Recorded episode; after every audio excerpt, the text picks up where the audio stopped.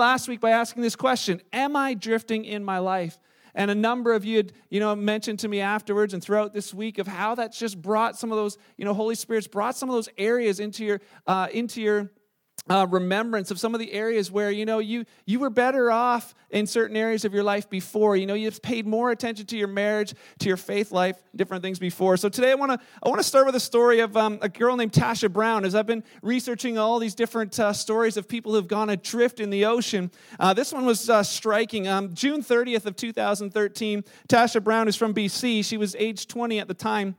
She was in honduras on a place called utila uh, which is an island off of Honduras, and there's another island nearby called Roatan. And so she was there doing some scuba diving, and then decided, you know, that they would go from Utila to Roatan and back on a, just a, a one-day trip. It was only about 30 kilometers away, and so two Americans and six Hondurans got in a boat and decided to head out for Roatan. Well, they they didn't get very far before they got hung up on the on the reef. There's incredible snorkeling reefs in that area, and they got they got their boat hung up on the reef, and so the um, the the Honduran authorities came out out and uh, were able to help them dislodge their boat, which kind of took some of their time, but they, they continued on and they still went on to uh, Roatan. Uh, and then as they were on their way leaving, it had been so delayed that they ended up leaving later than, in the day than they had planned. And as they were, you know, partway between both islands, they could see, you know, both islands, they ran out of fuel. And so, them uh, with the with the whole group, uh, not no one had uh, decided to take a look to see if they had actually enough fuel to get back. And so they could see the islands, and they realized it was night. They didn't know how they were going to alert anybody, so they just said, "We're just going to sleep this one off." And you know, we wake up in the morning, somebody will be looking for us, and we can at least see the islands. So they did go to sleep that night. They woke up to find themselves in water, surrounded by nothing but water and they realized that they had drifted to a place that none of them had any idea where they were. And so then they began to take stock of what they had. And Tasha tells the, the, tells the uh, papers in her story later, she says, We had no water. We had no radio. We had no flare guns. We had no paddles, no nothing. They didn't have an emergency beacon or even an anchor on their boat. They didn't have no plans that they would find themselves adrift at sea. This story, they spent four days adrift, surviving on rainwater, luckily they had a, a storm down there and, and a seabird that they had caught. And as they were there, they wondered, you know, somebody's going to see us. Well, large cargo ships would go right on by and, and wouldn't notice them. And uh, so they decided they would try different things. She would jump in the water and try and pull the boat towards safety by swimming, but nothing seemed to work. Then on day four, she says, we began to pray. And they were found that same day by a plane 100 kilometers away from the shores of uh, Honduras. And Tasha's mom tells the, tell, told the, the, the papers later that God was the reason that they were found. We had so many people praying all over the world for these kids, and God is amazing. As I think about this story, last week we challenged you to, to ask your question, the, the question Am I drifting in areas of my life? Some of you had some great conversations with your spouse about that. Others of you began to take a look at your bank accounts. Some of you just sat down and had that hard conversation God, where, where are we at really? Today, you know, if you find yourself adrift, the second part of this is what do I do? If I realize that I'm adrift, what do I what do I do about that? And so that's a question we want to try and answer today. Because many times when people find out that they're adrift, they look at their marriage and they realize, man, we we we're like we've got nothing in common anymore. They don't know how or why they ended up in that place. They don't know why they're their finances have gotten out of whack. They don't know why. They just feel like they're purposeless in life. Or that, you know, I used to feel God talking to me, but it feels like so long ago. And I don't know how I got in this place. You know, with kids, you know, you ask kids sometimes, like the kids do crazy things. You know, like they put, I think every family has it where the kid has put something in another kid's hair that's just really difficult to get out. You know, they put gum in, the, in, in their in their siblings' hair. And you ask, I don't know if you've ever had this question. Maybe parents, you can like help me out. But you have that question. You ask your kids, whatever the dumb thing was, you ask them, why did you do that? And, and what, anybody know what they answer? I don't know. And, and because. You know, those are the two answers. I don't know or because. And if they answer with because, every parent asks the next question because why? And what do they answer? I don't know, just cuz. And, that's the same thing. It's like this idea of we drift just cuz. It's not like it, it's not like there was any plans for it. We just seem to drift. And so today I want to just look at some of the comparisons of reasons why boats go adrift and the same similar reasons why we go adrift and what we can learn from that. One of the reasons boats go adrift is they don't the person driving is not paying enough attention Or the, the second thought is that they don't have an anchor on board and so they drift. Or they ignore warnings and so they drift. Or they run out of fuel, like we see with Tasha's story, and they go adrift. When people go adrift, the word adrift, it means without purpose or guidance. They're lost and confused. And people go adrift for many of the same reasons that boats go adrift. For one, it takes zero effort. We looked at this last week. It takes zero effort to go adrift, but it takes effort to get back to where you wanted to be and get back on track. And for some, you think, well, you know, I don't know. Maybe that works with marriage and work and finances, but I don't know about that works spiritually. You know, I shouldn't have to do anything. Jesus is the one who did everything. Isn't that in the Bible? Let me ask you this thought for a second. How much effort did it take you to fall in love with that with your spouse? How much effort did it actually take you? I'm going to really try and fall in love with this person. If it did, you're probably not with them anymore. Right? It didn't take any effort. It was just like, whoa, all of a sudden, I don't know, something's overcome me, you know? I just want to be with that person all the time. And, and you just fall in love. No effort. How many of you know it takes effort to stay in love with that person?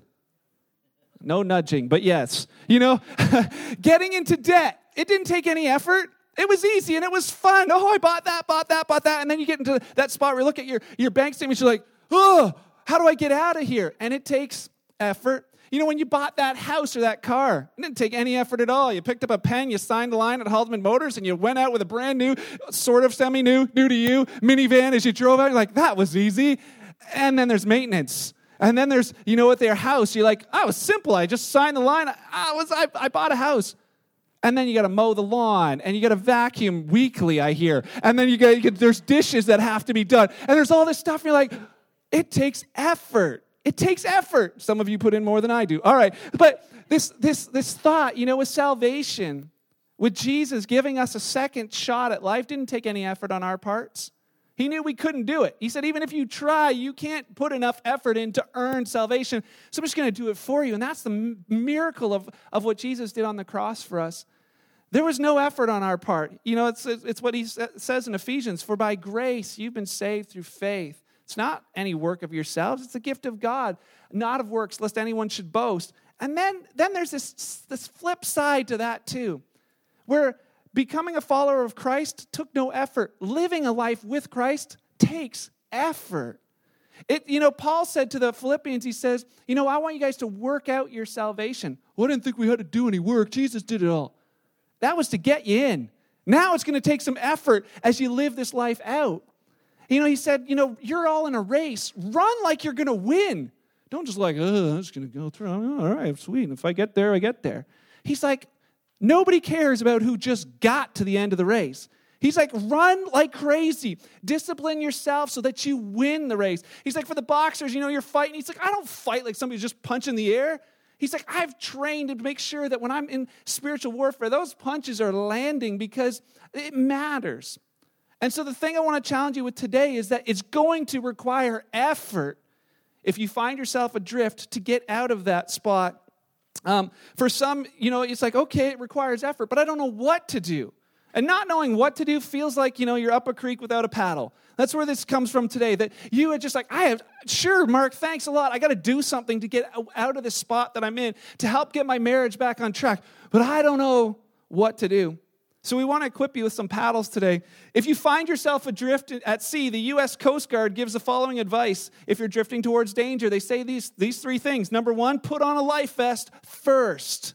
Remember that word first. Put on the life vest first. You don't know what's going to happen. Second, lower the anchor, even if you're in the middle of the ocean, because it's going to slow your progress towards um, drifting towards danger. And the last thing is yell for help yell for help. Don't just don't just stay out there. And the bible gives us a number of things that are incredibly similar to that. So here we go. Paddle number one. And it's this kind of paddle not the kind you got when you were a child. So from your parents right? So it's it's not that kind of thing. It's it's, it's to equip and encourage. Now uh, number one pay most attention to the things that matter most. If you find that you've drifted in any of your any area of your life pay most attention to the things that matter most the U.S. Coast Guard had said that most accidents, in boating accidents, especially boats that run aground, most of those accidents happen on calm, clear days. You'd think it'd be the opposite. You'd think it'd be in a storm. Did you realize that most marriages drift when everything's going well? Do you realize that most people get financially out of whack when they think everything's going well? Do you realize most people find themselves kind of without purpose because everything's just going so well, I don't have to really try anymore? And most relationships with Christ drift when things, aren't when things are going really well. When things aren't going well, that's when you see everybody praying like crazy. But it's when it's good that we tend to drift. And so the idea today is to pay most attention to the things that matter most. Hebrews chapter 2, the writer of Hebrews wrote to them and said, We must pay the most careful attention, therefore, to what we've heard, to the truth of what we've heard, to this message of, of faith. Pay close attention so that we don't drift away. That pay close attention is actually a nautical term. When they explained it to them back then, it was this idea of bringing a ship into land. Pay the most attention when you're bringing the boat to land because that's where it's the, that's where the most dangerous things can happen. And so I, I looked up some stuff and I found something, you know, a way not to do it. So when they say pay close attention, so that stuff like this doesn't happen.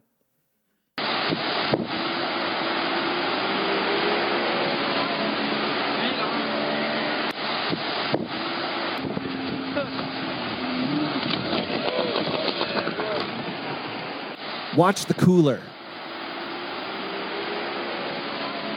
Oh, I know. You don't want to be that in your life.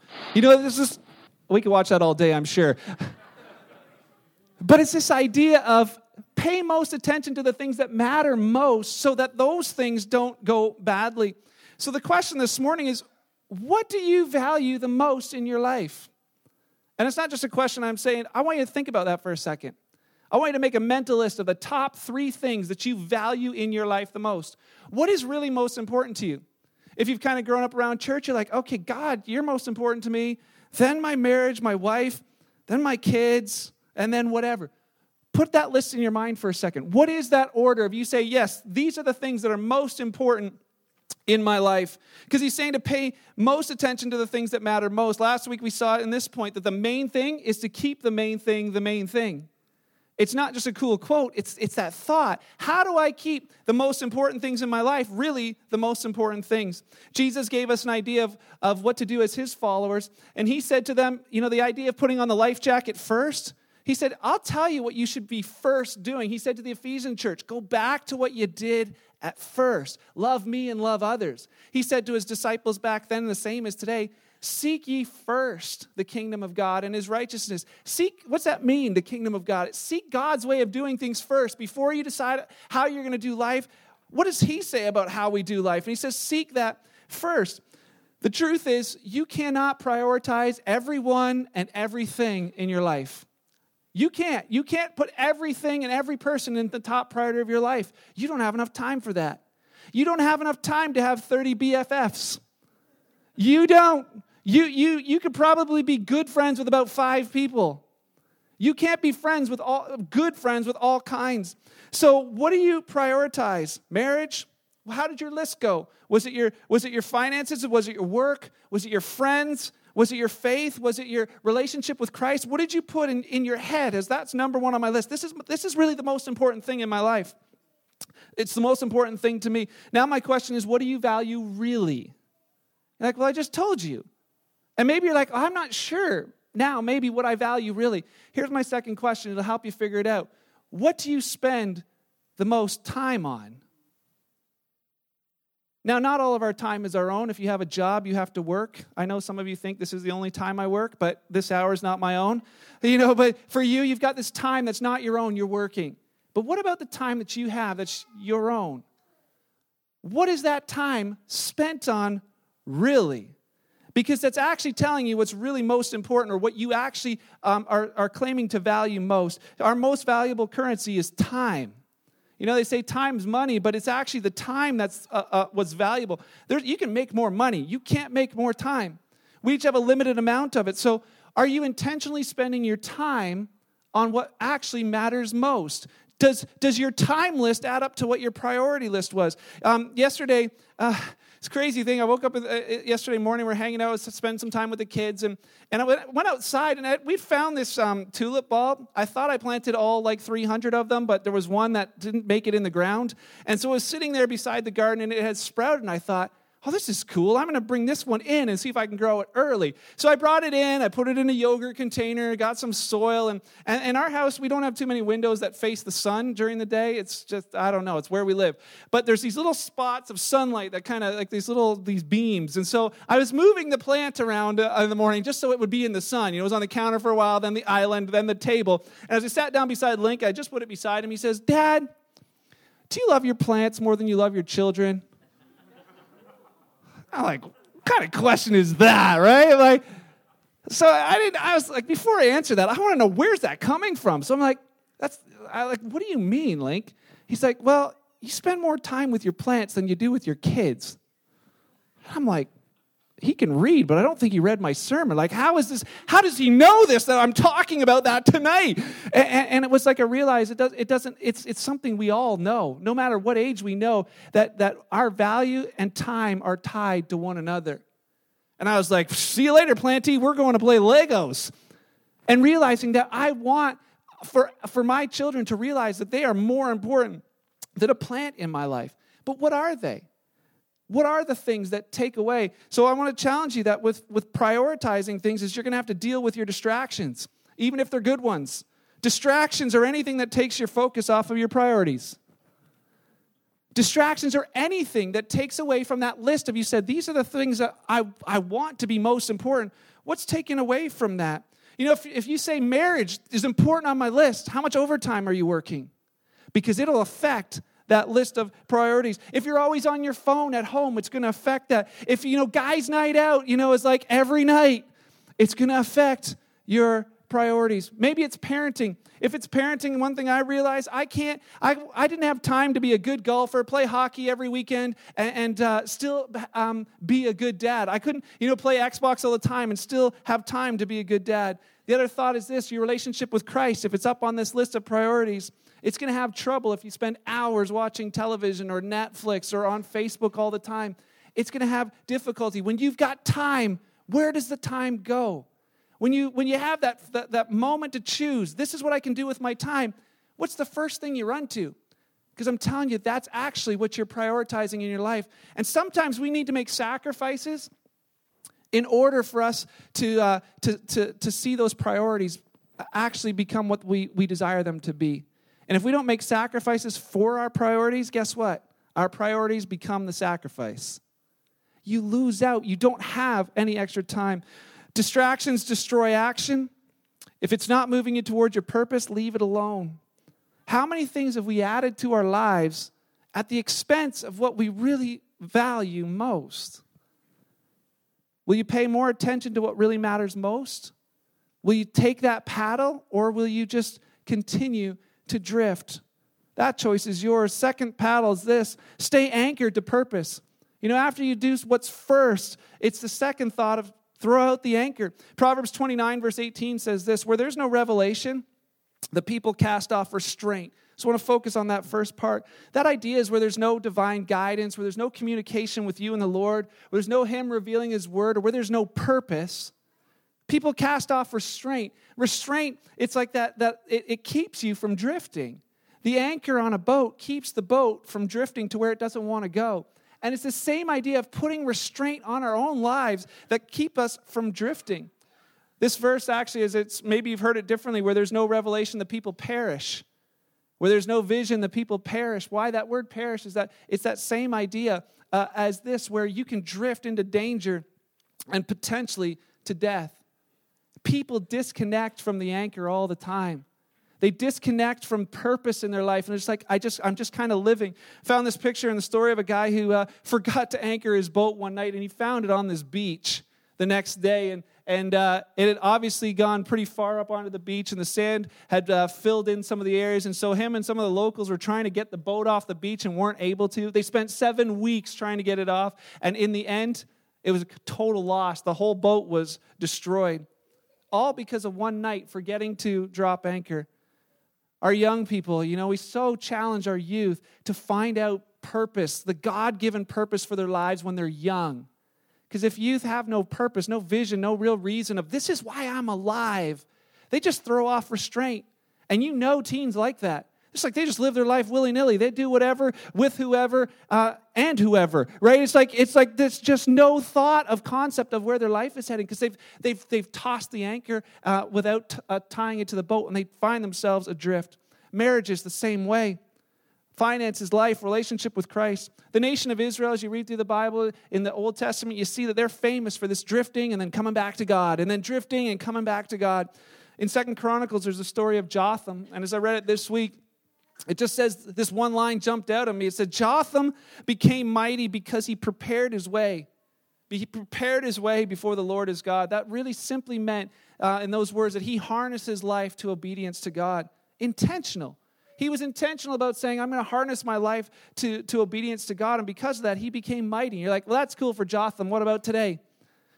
This week, I was so challenged at our small group. We are at our small group, and we're not supposed to say anything that happens in small group. My small group leader's here and you know that's the rules. But i asked ruben for permission. Uh, and so uh, he had mentioned at small group this week um, he said you know at my jobs he says i have like this preventative maintenance schedule that i have for every single machine at work. He said i put time into making sure i would know when to check each machine so that they would run smoothly. He says things just so much better. But he says as i realize that every machine that i'm working around has this maintenance schedule he thought i should have one of those for my life that was this thought. I should have one of those for the things that matter most in my life, and it's genius. It's like, how many of these things do we prioritize, but we never check up on?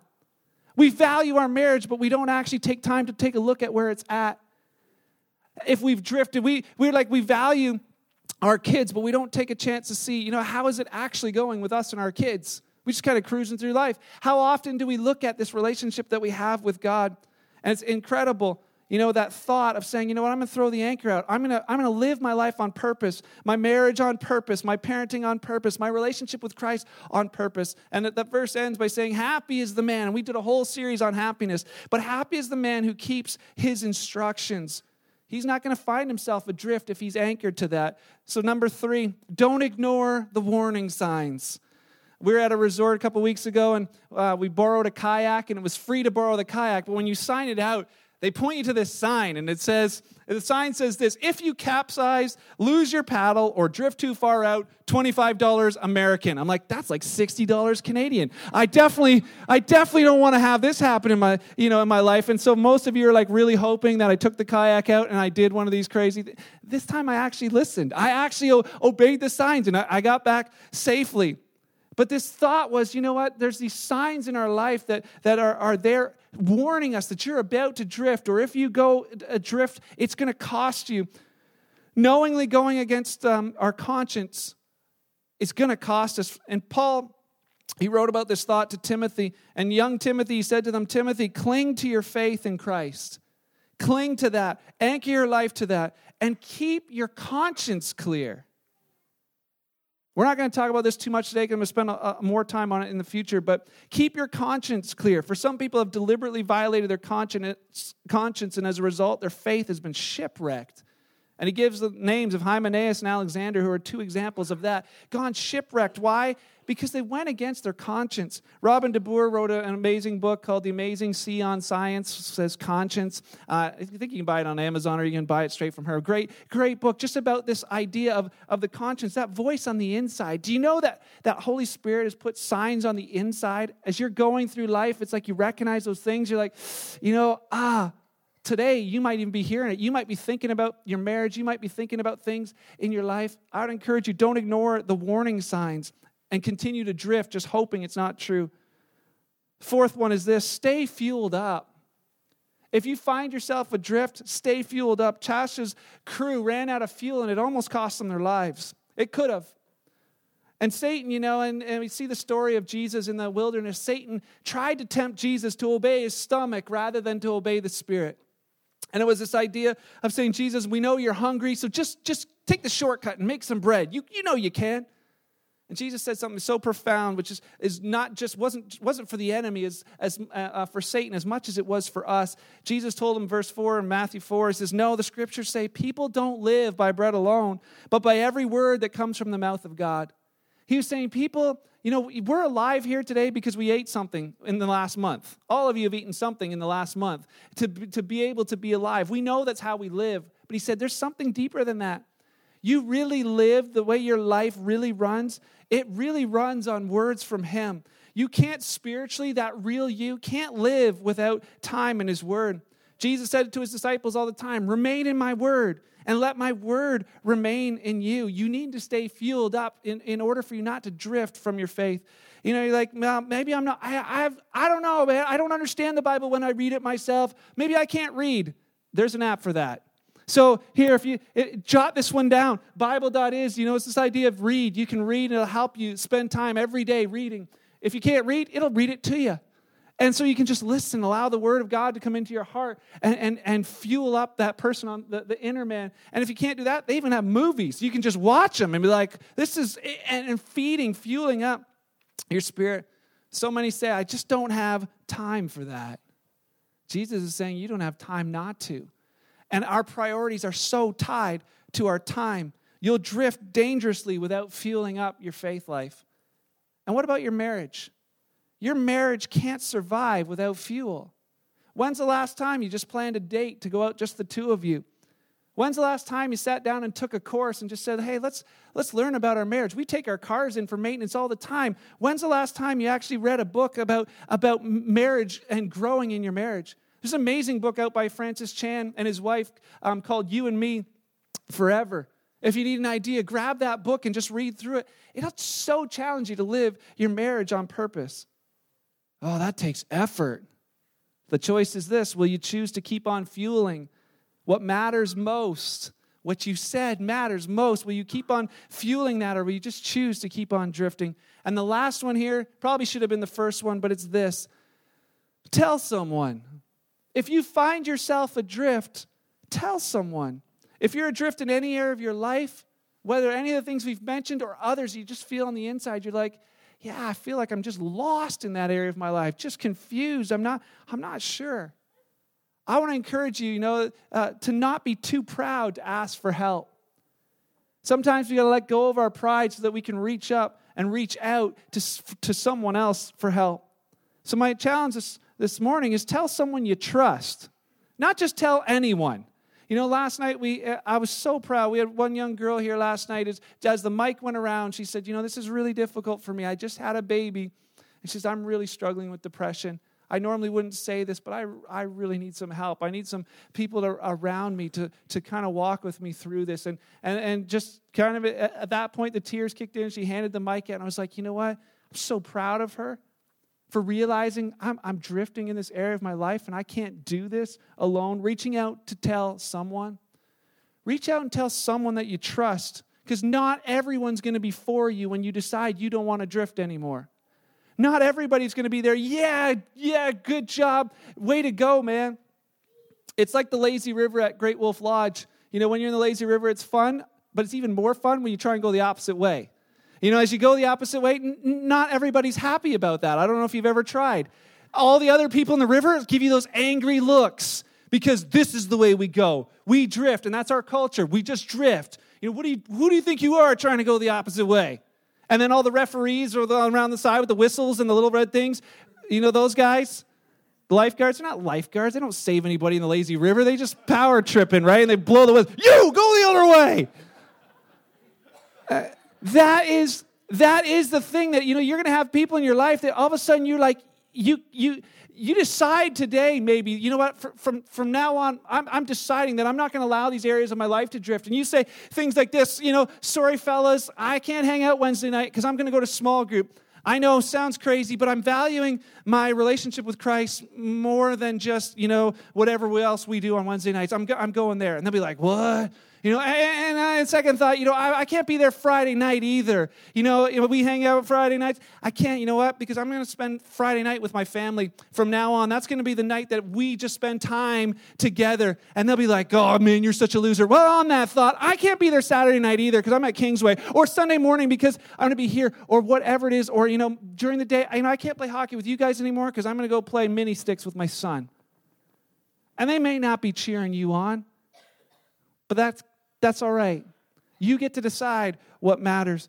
Would you be willing to tell someone, maybe it's your small group, a counselor, close friend, to say, I need some help, I'm drifting? And the last thought is this Would you tell the someone who really matters? Would you, would you, would you, if you realize that you're adrift, to say, I'm going to tell God? Do you realize in every single account of every person I've talked to about drifting and all the stories that I've read about it, they all do the same thing? The girl that I met in Dominican, the, who lost their boat in a, in a, in a, in a uh, storm, the ones who you know, read all the stories, they all do one thing. They all pray. Even if they don't believe in God, they all pray. It's the first thing we should do. It's this idea of prayer is not like, oh God, you know, get me out of this. Or, you know, dear Heavenly Father, somewhere out there, a million gazillion miles away, if you can hear me, me, me, me, I'm here. Or, you know, maybe you do the signs, whatever you think. Prayer is simply just communicating, opening the conversation with God. He says this in James chapter 1, our last verse today. Says, If you need wisdom, if you need wisdom, and this, this whole idea, James is saying, hey, if you find yourself in trials and you find yourself in a rough spot, adrift, he says, if you need wisdom about that situation, ask our generous God. He'll give it to you. He'll not rebuke you for asking. Do you see it says, if you need wisdom, he says, ask God. He doesn't say, ask God for a bailout. You know, oh God, I made all these dumb decisions. I found myself, I'm so far adrift. My marriage is all the way over here. I'm almost over the edge. Can you fix it? He's going to be like, yep, here's a paddle and begin to paddle your way back and realizing, no, I got to fuel up that thing. I got to prioritize that thing. I got to do all these things. He says, You need wisdom and how to do it? Ask Him. He'll give it to you. In the next verse, it says this But when you ask Him, be sure that your faith is in Him alone. Don't waver for a person with divided loyalty. That means dual purpose. Okay, God, I want what you want. No, I want what I want. Oh, I mean, no, God, I want what you want. No, I want what I want. He's like, if you're like that, you're not going to get what you're looking for. He says, just trust his ways, his wisdom. He says, that person who's divided, they're like unsettled as a wave of the sea that's blown to and fro from the wind. He says, that person, their life is just adrift because, because they don't reach out. So, my challenge for this morning is to take these things and say, okay, I'm to, you know, maybe I'm adrift in these areas, but I don't want to be there anymore. And, and will you choose to tell God and tell someone? Maybe join a small group just so you have a place to tell people who will listen because they have to.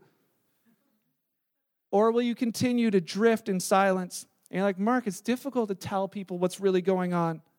But the consequences of not telling is worse.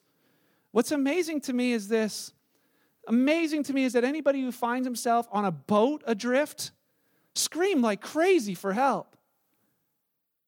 But how rare is it that when people are in a marriage that's adrift, that they'll cry out for help. It's like, we got all stuff together. We got it together until they drift almost beyond repair. How many other finances? People are financially in trouble. They don't want to reach out for any kind of help. No, everybody else got it going on. Well, we're fine. We're fine. We'll, we'll make it. And you're drowning in debt. How many people whose life, it's like they just feel like, I just feel like I, I don't have any purpose anymore.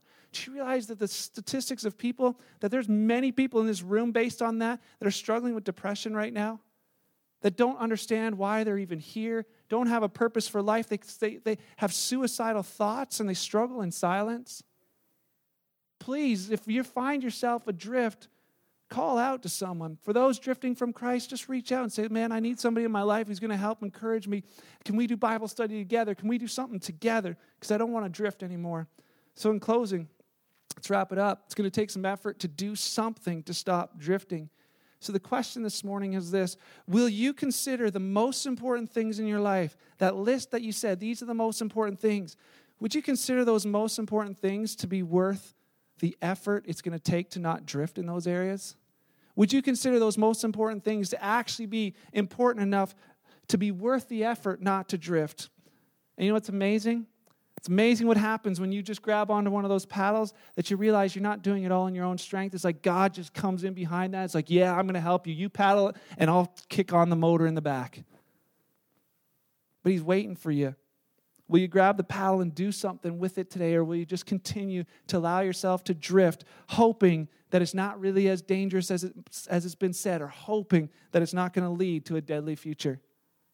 What will you decide to do today? Let's pray. Father, thanks for your word. Thank you for the, the life that it is, but also that it helps us to live our lives and shows us where, what's wrong in our lives, but also how to correct it.